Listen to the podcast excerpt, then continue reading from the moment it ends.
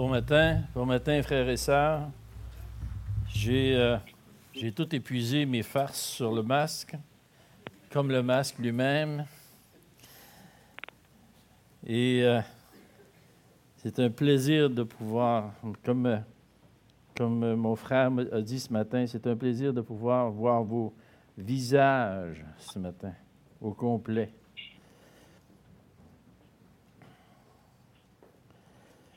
Un instant. J'y arrive. Bon, voilà. La règle d'or,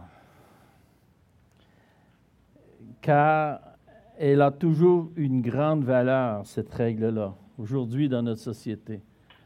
Bon, vous voyez sur l'écran, ça tombe vert et gris. C'était censé être or et noir. Voilà. C'est un moindre détail, mais quand même. Je me trouvais fier de pouvoir trouver que c'était écrit en or. Mon orgueil en prend un coup. Bien, voilà. On va commencer, s'il vous plaît, par lire le texte de Matthieu. Mais j'aimerais commencer Matthieu 7 à partir du verset 1 jusqu'au verset 12. Ce n'est pas tellement long, donc je vais pouvoir en même temps faire une genre de récapitulation de la semaine, de la semaine passée. Matthieu 7, à partir du verset 1, Ne jugez point, afin que vous ne soyez point jugés, car on vous jugera du jugement dont vous jugez, et l'on vous mesurera avec la mesure dont vous mesurez. Pourquoi vois-tu la paille qui est dans l'œil de ton frère et n'aperçus-tu pas la poutre qui est dans ton œil? Ou comment peux-tu dire à ton frère, laisse-moi ôter une paille de ton œil, toi qui as une poutre dans le tien? Hypocrite, ôte premièrement la poutre de ton œil, et alors tu verras comment ôter la paille de l'œil de ton frère. Ne donnez pas les choses saintes aux chiens, et ne jetez pas vos perles devant les pourceaux, de peur qu'ils ne les foulent aux pieds, ne se retournent et ne vous déchirent. Demandez et l'on vous donnera. Cherchez et vous trouverez, frappez et l'on vous ouvrira. Car quiconque demande reçoit, celui qui cherche trouve, et l'on ouvre à celui qui frappe. Lequel de vous donnera une pierre à son fils s'il lui donne du pain? Ou s'il demande un poisson, il lui donnera-t-il un serpent? Si donc, méchant comme vous l'êtes, vous savez donner de bonnes choses à vos enfants, à combien plus forte raison votre Père qui est dans les cieux donnera-t-il de bonnes choses à ceux qui les lui demandent. Tout ce que vous voulez que les hommes fassent pour vous, faites-le de même pour eux, car c'est la loi et les prophètes. Que le Seigneur bénisse ses paroles. Vous savez, tout le monde, ceux qui travaillent dans des compagnies, il y a toujours le département du RH, des relations humaines. Toutes les compagnies qui se respectent ont un RH voici, Dieu a aussi un RH. Et c'est ce qui parle aujourd'hui, des relations humaines. Comment avoir des relations les uns avec les autres? Quel genre de relations que l'on peut avoir avec les ceux autour de nous? Dans le texte que nous venons de lire, il est question de providence. On a des choses saintes à protéger on a des demandes à faire. Et finalement, Christ nous donne un conseil qui vaut de l'or. On a l'impression parfois que, Jésus, dans son discours, saute du coq à l'âne, des sujets différents. Mais il y a un lien commun dans ce que l'on voit et du chapitre 7 de tout le texte que j'ai lu, et ce sont les relations humaines.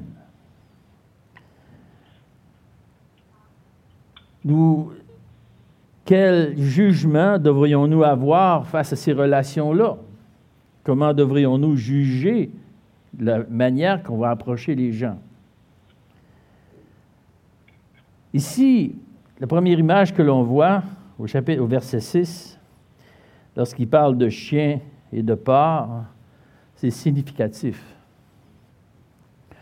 Aujourd'hui, même si on voit le chien comme le meilleur ennemi de l'homme, hein, euh, beaucoup de familles, beaucoup de, maisons ont des chiens, mais parfois plus qu'un. Ma fille en a trois. beaucoup trop d'ailleurs. Euh, mais tous mes enfants ont eu à un moment donné des animaux, des chiens ou peut-être même des chats. J'aime beaucoup les chiens. Et même parfois, je m'ennuie de ne pas en avoir un. Mais les circonstances font en sorte que je n'en ai pas. Par contre, ça me sauve bien du poil. Mais ce n'est pas la vision que le peuple juif avait de ce temps-là du chien. Le chien était vu dans ce temps-là comme un charognard, euh, un opportuniste qui voulait juste profiter de ce qui était à leur portée sans, aucune compassion. C'était, ce qui était important pour lui, c'est qu'il, qu'il se nourrisse. Donc, il prenait tout ce qu'il avait à prendre, même si ça coûtait quelque chose à l'autre. Et même dans le psaume 22, dans le psaume où Christ, qui préfigure Christ sur la croix, au verset 16, il mentionne, il dit Des hordes de chiens m'environnent, les meutes des méchants m'assaillent. Donc, il n'y avait pas une très belle vision du chien. Le rapport est le même avec le cochon.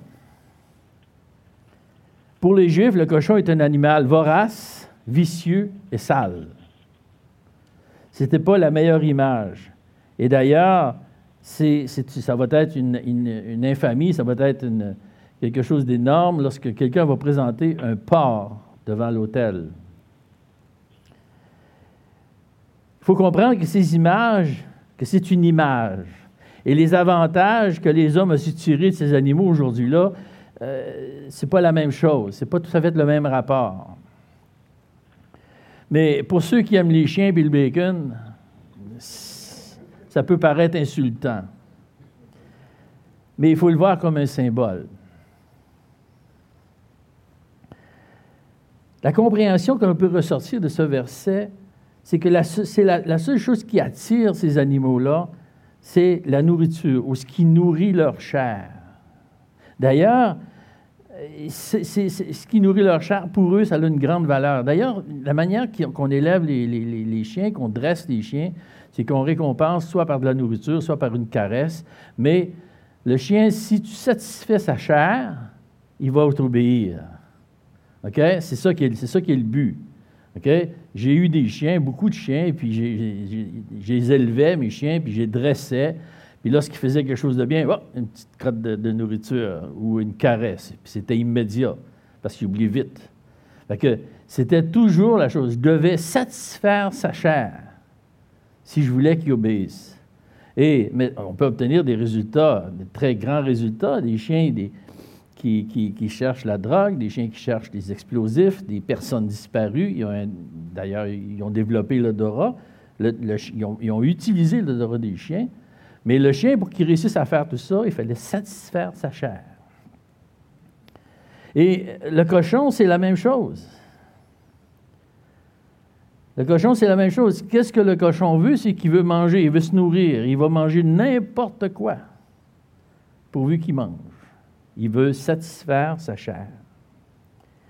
Maintenant, si vous présentez autre chose, qui pour vous pourrait avoir une grande valeur, si vous présentez des perles, si vous présentez de l'or à ces animaux-là, non seulement ils vont les regarder comme quelque chose qui n'a aucune valeur, mais ils peuvent même être insultés que vous présentiez ces choses. Qu'est-ce que tu veux que je fasse avec une perle? Qu'est-ce que tu veux que je fasse avec de l'or? Ce que je veux, c'est de la bouffe. Je veux satisfaire ma chair. Ces symboles représentent une catégorie de personnes. Au départ, ce sont des inconvertis, il faut le dire. Puis, en plus, ce sont ceux qui rejettent les enseignements.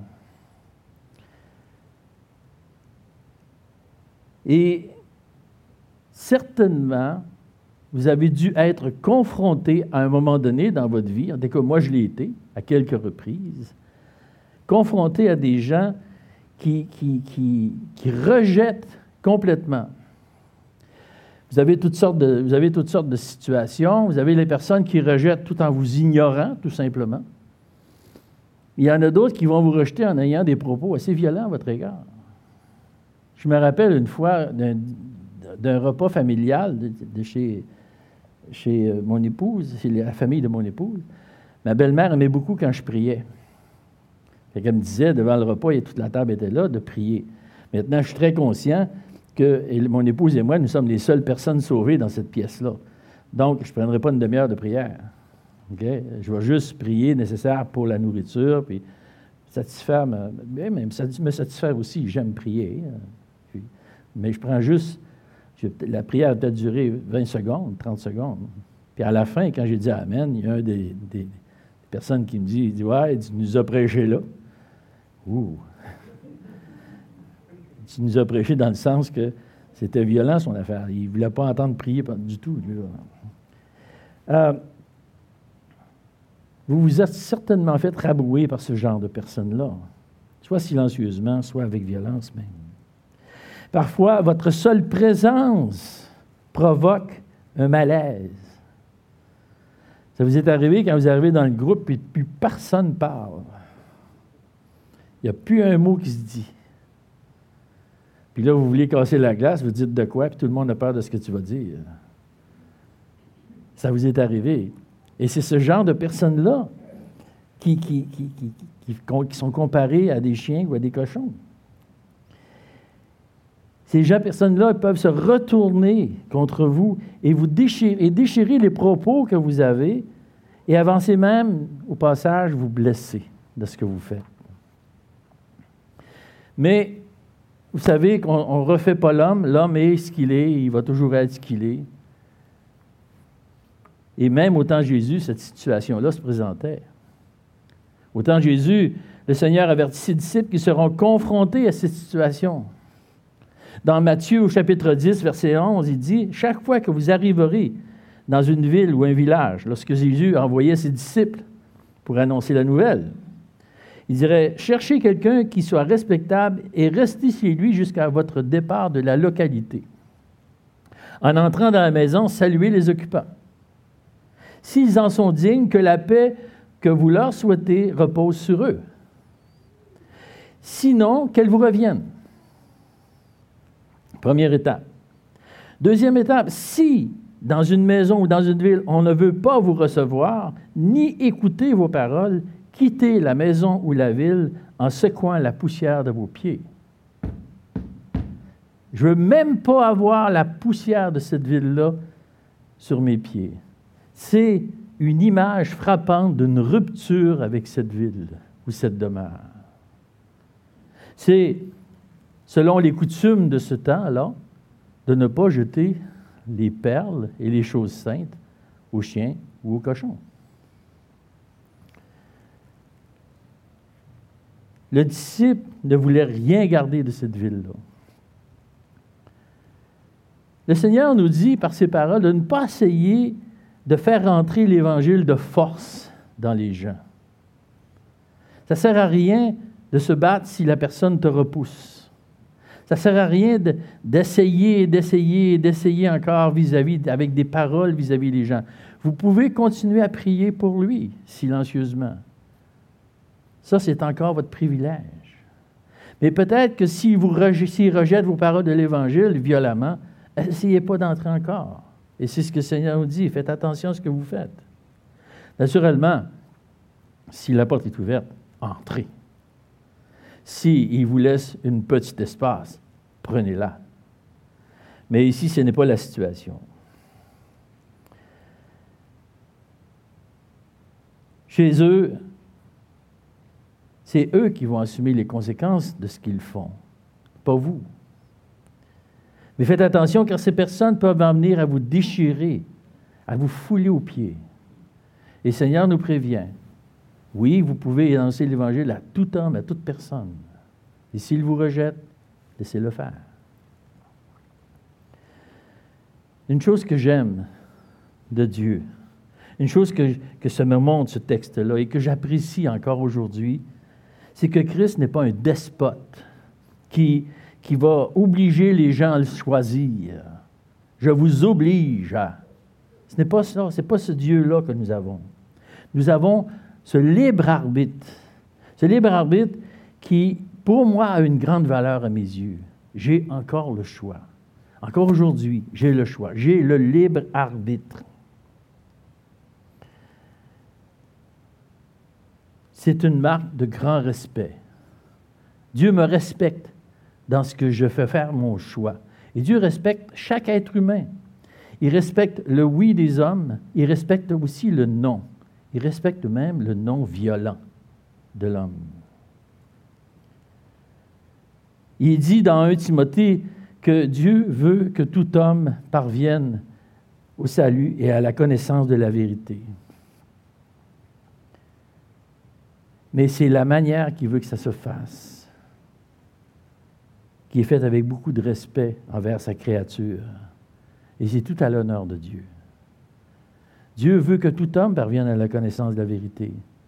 Mais voilà, est-ce que tu veux avoir la vérité?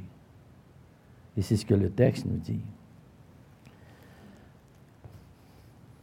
Je remercie celui qui a amené le verre d'eau.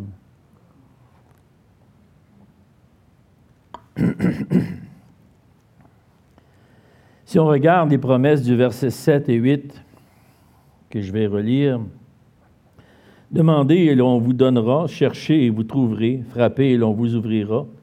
Car quiconque demande reçoit, celui qui cherche trouve, et l'on ouvre à celui qui frappe.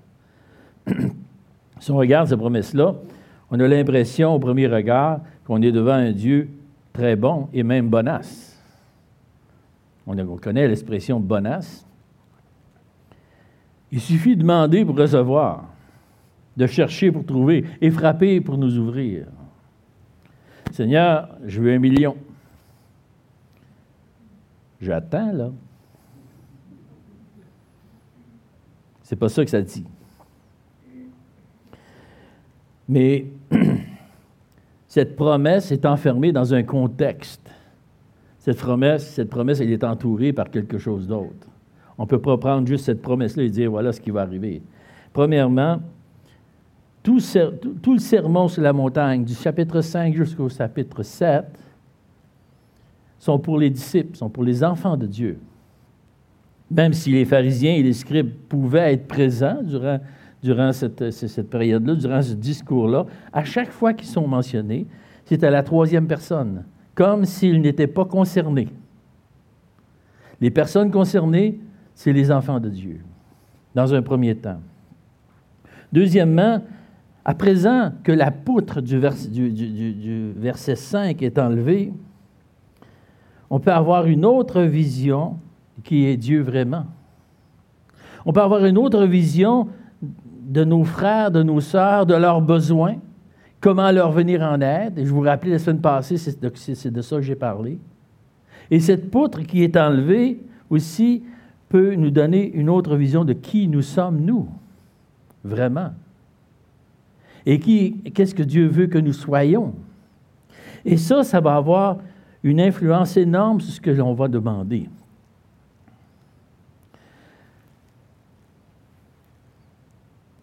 La chose à la base de toute demande, et c'est la, chose principale, c'est la sagesse. On a besoin de demander avec sagesse. Et on ne pourra pas s'en sortir. Je ne peux pas demander avec folie. Dieu me demande d'être sage dans mes demandes. Demander ce que je désire présuppose que mes demandes entrent dans ce que le maître désire aussi. Ce n'est pas moi le maître, c'est Dieu. Donc, ce que je vais demander sera en accord avec ce, que lui désire que j'aille. C'est une condition sine qua non à toute demande. Jacques nous dit, je m'excuse, j'avais oublié de virer, Jacques nous dit, si quelqu'un de vous manque de sagesse, qu'il la demande à Dieu, qu'il la lui donnera, car il donne à tout généreusement et sans faire de reproche. Donc, si vous demandez de la, sagesse, Dieu va vous la donner. je suis convaincu, c'est écrit là. Pourquoi je suis certain? Parce que c'est écrit là, tout simplement. Et ce n'est pas moi qui l'ai écrit, c'est Dieu lui-même, par son esprit. Mais Dieu ne me donnera pas nécessairement tout ce que je, demande. Ce n'est pas parce que je demande que Dieu va me le donner obligatoirement. Bien souvent, on ne sait pas comment demander. Et même dans, le même épître, dans Jacques 3, il dit, quand vous demandez, vous ne recevez pas, car vous demandez avec de mauvais motifs. Vous voulez que l'objet de vos demandes serve à, à votre propre plaisir. Même si nous sommes des enfants de Dieu, même si nous sommes très dévoués à Dieu, nous restons des pécheurs pareils et nous demandons sans sagesse. Nous pouvons demander des choses avec lesquelles Dieu n'est pas d'accord et Dieu ne les accordera pas. Et ce n'est pas parce que Dieu nous rejette, mais Dieu justement nous aime. Vous savez, Dieu nous aime tel que nous sommes, mais il nous aime trop pour nous laisser ce que nous sommes. Il veut que nous changions continuellement. Et nos demandes vont être influencées. Ou bien si nous tentons de servir Dieu et Mammon en même temps, Dieu, nous ne pourrons pas nous prévaloir de cette promesse. Mais dans l'Épître de Jean, chapitre 5, verset 14, il dit que si nous demandons quelque chose qui est conforme à sa volonté, il nous écoute. Et si nous savons qu'il nous écoute, nous savons aussi que l'objet de nos demandes nous est acquis. C'est une promesse. C'est une promesse que les demandes dans sa volonté vont toutes être suivies. Nous en avons la preuve. Nous en avons. Euh, j'en ai la preuve dans ma vie. Plusieurs demandes, même des choses matérielles. Je pourrais vous en citer jusqu'à demain matin. Des choses que Dieu m'a accordées, que je sais que c'est de Dieu, qui étaient dans sa volonté. Puis, j'ai déjà demandé une chaîne au Seigneur parce que j'en avais vraiment besoin et je n'avais pas d'argent. Puis le Seigneur a répondu à ça. Pourtant, puis le Seigneur s'en connaît, c'est John Sered. Wow. Pour dire que les demandes sont là, ça peut être des demandes qui, fassent notre affaire aussi, mais qui sont dans la volonté qui va faire en sorte que Dieu soit glorifié de nos demandes, qu'elles soient matérielles ou immatérielles. Et le verset 8, Dieu nous dit, Dieu est prêt à donner dans la mesure de notre implication.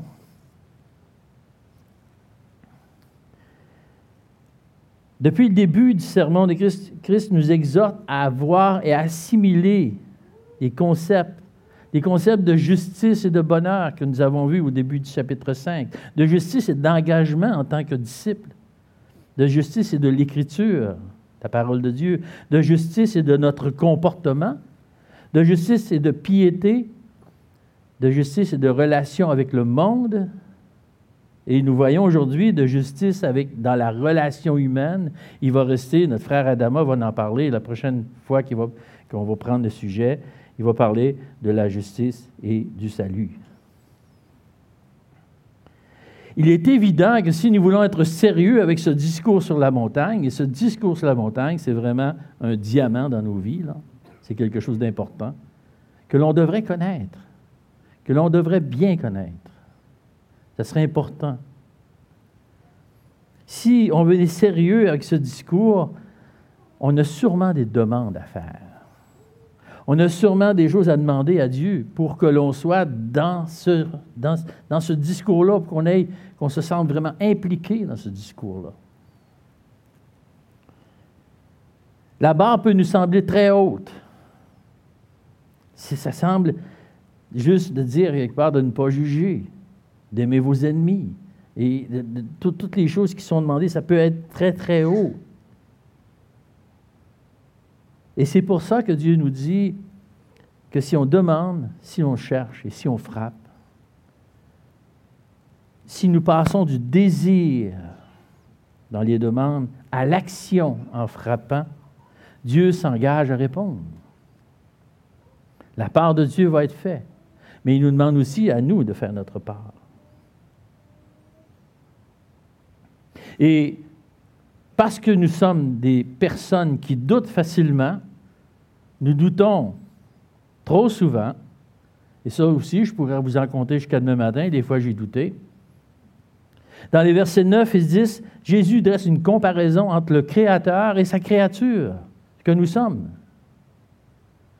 On a souvent des doutes, surtout lorsque Dieu ne répond pas comme on le désire, Ça fait longtemps que j'ai demande une Cadillac blanche 1959 avec l'intérieur en cuir rouge. Il n'a pas répondu encore. Il prend l'analogie des parents qui, par nature, devraient prendre soin de leurs enfants. Les parents ne donnent pas de mauvaises choses à leurs enfants, du moins pas tout le temps. Dieu a développé dans le cœur des parents naturellement un esprit de protection pour leurs enfants. Imaginez, il l'a fait même pour les animaux. Je ne vous conseille pas de séparer une mère ours avec ses petits. C'est très risqué. Pourquoi? Parce que son esprit de protection que Dieu lui a donné va s'éveiller. Et vous, vous allez vous endormir.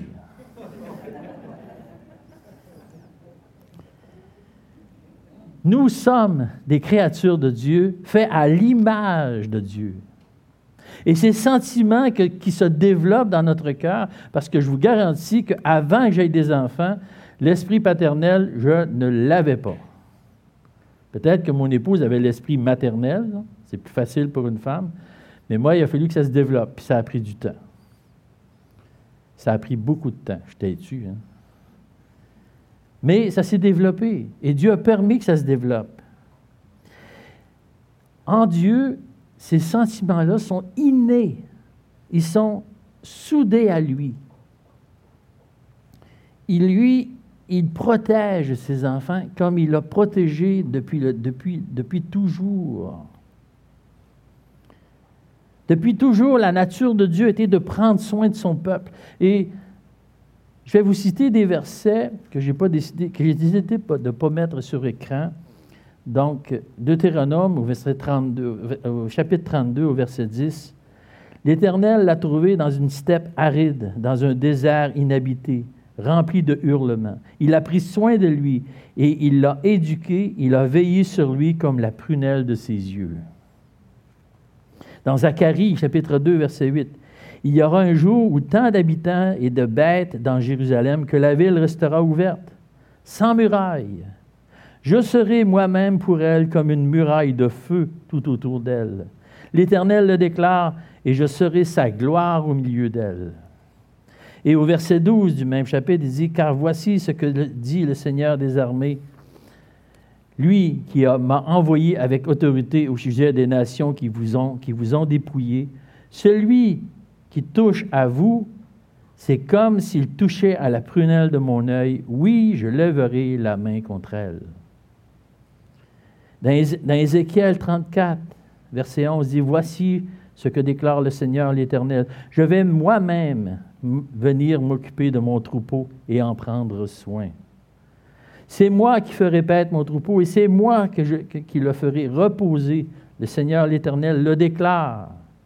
Je chercherai la brebis qui sera perdue, je ramènerai celle qui sera égarée, je penserai celle qui est blessée et je fortifierai celle qui est malade. Et c'est Dieu lui-même qui veut le faire. Et dans, qui nous concerne un peu plus dans le Nouveau Testament, lorsqu'il dit dans 1 Pierre 5, 7, Déchargez-vous sur lui de tous vos soucis, car il prend soin de vous. C'est inné en Dieu de prendre soin. Même qu'il prend soin de ceux qui ne veulent rien savoir de lui. Il en prend soin quand même. La plupart des textes que nous avons lus sont pour son peuple la nation choisie. Mais maintenant, qui a pris c'est lui qui a pris le titre de père, parce que nous le voyons comme un père, vraiment. Et c'est vraiment quelque chose que j'ai mis dans ma vie. J'ai eu un père terrestre, un père dans la chair. Il est mort. Mais j'ai remplacé ce père terrestre-là par un père céleste. Et c'est vraiment mon père. Et je lui parle et je lui demande des choses comme on demanderait à un père. Exactement la même chose. Mais je peux être rassuré, j'ai une grande confiance dans ce verset-là. Parce que même s'il ne me donne pas toujours ce que je désire, il va me donner ce qu'il y, a, de meilleur. Parce que ma nature pécheresse dit c'est ça que je veux. Le Seigneur dit non, non, non, c'est pas ça que tu veux, c'est ça que tu as besoin. Et c'est ça qu'il faut que tu ailles. Parce que non seulement je te connais, mais je connais ton avenir, puis je sais où est-ce que tu vas tu vas t'en aller. Donc, il va me donner ce que, ce, que, ce que lui désire, il va donner ce qu'il y a de meilleur. Le même texte se retrouve dans les, chapitres, dans les livres de, dans l'évangile de Luc, au chapitre 11, au verset 9 à 11. La différence, c'est qu'au lieu que, que Dieu donne les bonnes choses, il donne l'Esprit de Dieu, qui est un guide sûr pour savoir ce qui est le meilleur.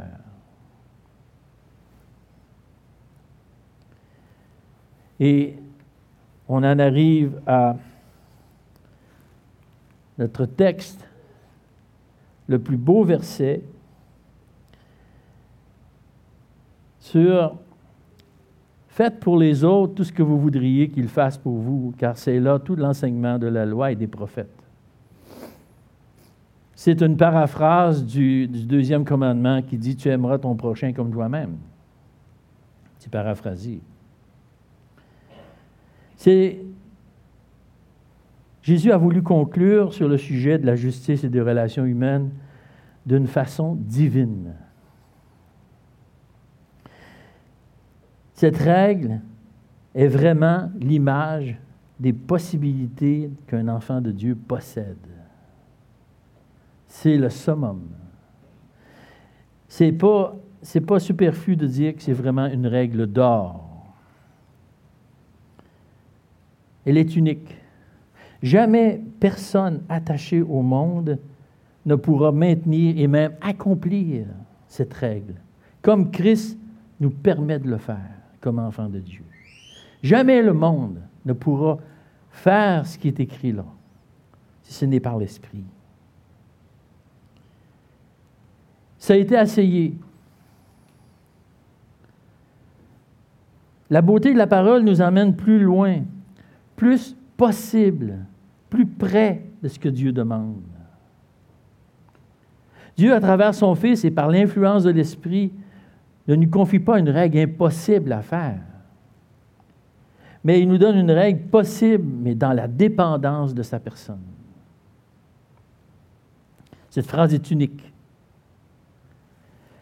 Personne n'a été capable de le reproduire dans son véritable sens.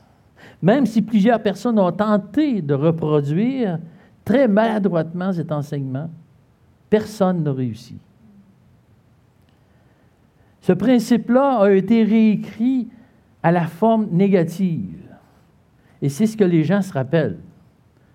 J'étais avec une sœur hier, hier ou avant-hier, mais puis je mentionnais que j'étais pour parler de la règle d'or. Et la personne qui était née convertie a dit Ah oui, oui, fais pas aux autres ce que tu ne voudrais pas qu'on te fasse.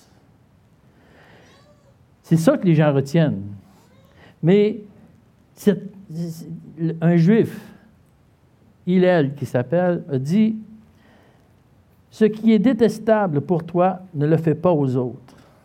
Et c'était repris à plusieurs reprises dans un livre apocryphe. Pour ceux qui ne savent pas c'est quoi un livre apocryphe, c'est un livre que la religion catholique a décidé de garder, une série de livres de mettre dans leur Bible, sauf que ce n'est pas des livres canoniques, ce n'est pas des livres inspirés, on dit des livres non inspirés de l'esprit. Dans ce livre-là, dans le livre de Toby, il est enseigné ce que tu n'aimes pas, ne le fais pas aux autres. Confucius a enseigné ne fais pas à autrui ce que vous ne voulez pas qu'on vous fasse. Un roi, Nicoclès, grec, a écrit Ce qui irrite dans la conduite des autres à votre égard, ne le faites pas à autrui. Un philosophe, Épictète, a aussi écrit Ce que tu cherches toi-même à éviter comme souffrance, ne l'impose pas à autrui.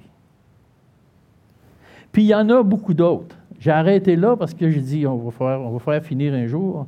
Mais beaucoup de personnes ont repris cette phrase-là, mais de forme négative.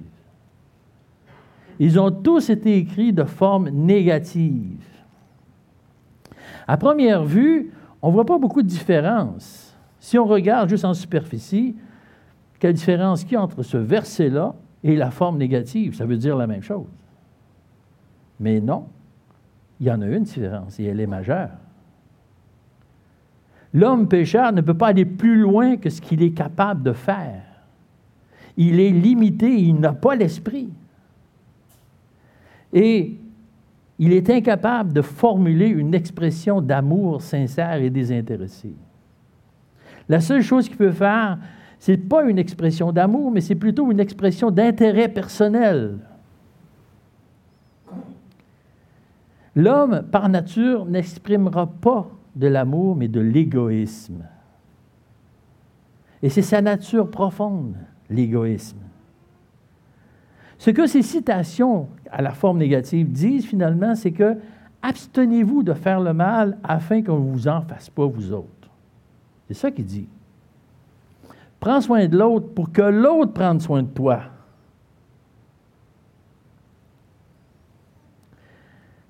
Ce n'est pas une règle d'or. À la négative, elle n'est pas du tout en or. Elle est motivée par la peur et l'autoprotection. Le problème de l'homme est essentiellement la préoccupation de soi. C'est ça le problème de l'homme. L'Écriture le dit à maintes reprises, il n'en est aucun qui fasse le, bien, pas même un seul. Tout péché résulte de la préoccupation de soi. Je vais le dire en anglais parce que je n'ai pas été capable de le traduire comme il faut. The sin is a selfish. Le péché, c'est l'égoïsme. C'est ça le péché. C'est d'avoir les yeux tournés sur soi. Tous ces hommes qui pensent bien s'exprimer de la belle manière sont teintés d'égoïsme. Il est écrit dans la parole de Dieu que Jésus se promenait d'un village en village en faisant le bien. Ce n'est pas écrit qu'il se promenait de village en village en évitant de faire le mal. Il faisait le bien. Il était au devant des gens, désintéressé. Et lorsque Dieu nous a créés, j'écoutais une prédication il y a quelque temps, il parlait aussi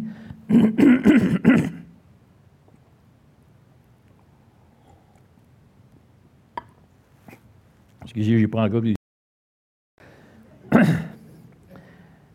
il parlait, il disait que à la création de l'homme, pourquoi Adam et Ève étaient nus dans le jardin d'Éden avant la chute, puis ils s'en préoccupaient pas. Ça ne les dérangeait pas du tout. Ils étaient capables de vivre comme ça. Et à la chute, la première chose qu'ils ont fait, ils se sont couverts de honte. Pourquoi? Parce qu'avant la chute, lorsqu'ils ont été créés, ils ont été créés pour servir Dieu, utilisés par Dieu, et le seul regard qu'ils avaient, c'était pour les autres, et non pas pour eux. Mais qu'est-ce que la chute a fait? C'est qu'ils se sont tournés vers eux-mêmes, et ils ont vu ce qu'ils étaient. Et depuis ce temps-là, c'est encore la même chose. C'est la préoccupation de soi. Mais Dieu veut que l'on fasse autre chose. Il veut que l'on fasse pour les autres ce que l'on voudrait pas que l'on fasse. Il voudrait, excusez. Il voudrait que l'on fasse pour les autres tout ce que nous voudrions qu'il fasse pour nous-mêmes. Il veut changer notre manière de voir, notre manière de faire. Il veut que l'on serve Dieu et non pas se servir soi. L'amour désintéressé ne sert pas dans le but de se protéger de tout mal ou d'assurer son propre bien-être. Ce n'est pas ça l'amour désintéressé. Il sert dans l'intérêt de celui qu'il sert. Si on sert quelqu'un, c'est dans l'intérêt de l'autre, complètement désintéressé. Je ne le ferai pas parce qu'elle va me rendre, la personne va me rendre l'appareil un jour. Dieu va me rendre qu'est-ce que, que je mérite, ou qu'est-ce que je ne mérite pas peut-être. Mais Dieu, c'est celui qui va me servir. il me sert. Et moi, je sers Dieu. Et Dieu me demande de servir les autres. Ce niveau d'amour, il est divin, mais il n'est possible qu'avec le secours divin. Par moi-même, je ne suis pas capable. Mais parce que Dieu me donne de le faire, parce que Dieu me pousse à le faire, c'est parce que Dieu me secourt que je suis capable de le faire. Laissez-moi vous citer John MacArthur. Les enfants de Dieu peuvent avoir des relations justes avec les autres parce qu'ils possèdent la motivation et la ressource qui leur permettent de ne pas s'ériger en juge en condamnant les autres, d'aimer de manière complètement désintéressée. Et c'est ce que Dieu nous demande, d'aimer complètement désintéressé, de ne pas creuser les défauts des autres, mais plutôt de les aimer, peu importe ce qu'ils sont, peu importe ce qu'ils font. C'est énorme comme principe, mais c'est un principe qui est vraiment un principe d'or. Et vous savez, nous sommes riches, mais la véritable richesse, la vraie richesse, est dans l'application de cette règle d'or. Ah, elle est en or. C'est dans l'application de cette règle d'or qui est notre véritable richesse. Pas la règle elle-même, mais l'application de cette règle. C'est ce que Dieu nous exhorte de faire et c'est ce que Christ a fait. Nous étions des ennemis pour lui.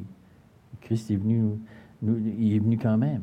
Imaginez, il est venu pour moi, pour moi, comme il est venu pour chacun de vous, individuellement. C'est de cette manière que nous devons, comme enfants de Dieu, nous enrichir. Je vais terminer par la prière. Que le Seigneur bénisse cette règle, bénisse aussi dans notre vie cette manière de l'accomplir. Seigneur Dieu, merci pour ta sagesse qui est sur nous. Merci pour cette préoccupation de tes enfants.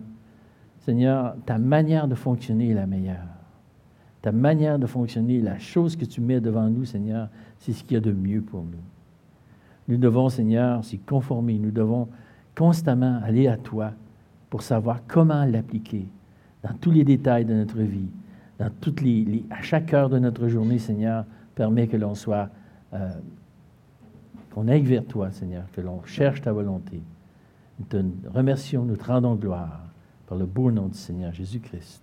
Amen. Alors levons-nous et rendons gloire à Dieu pour ce message. Merci Denis.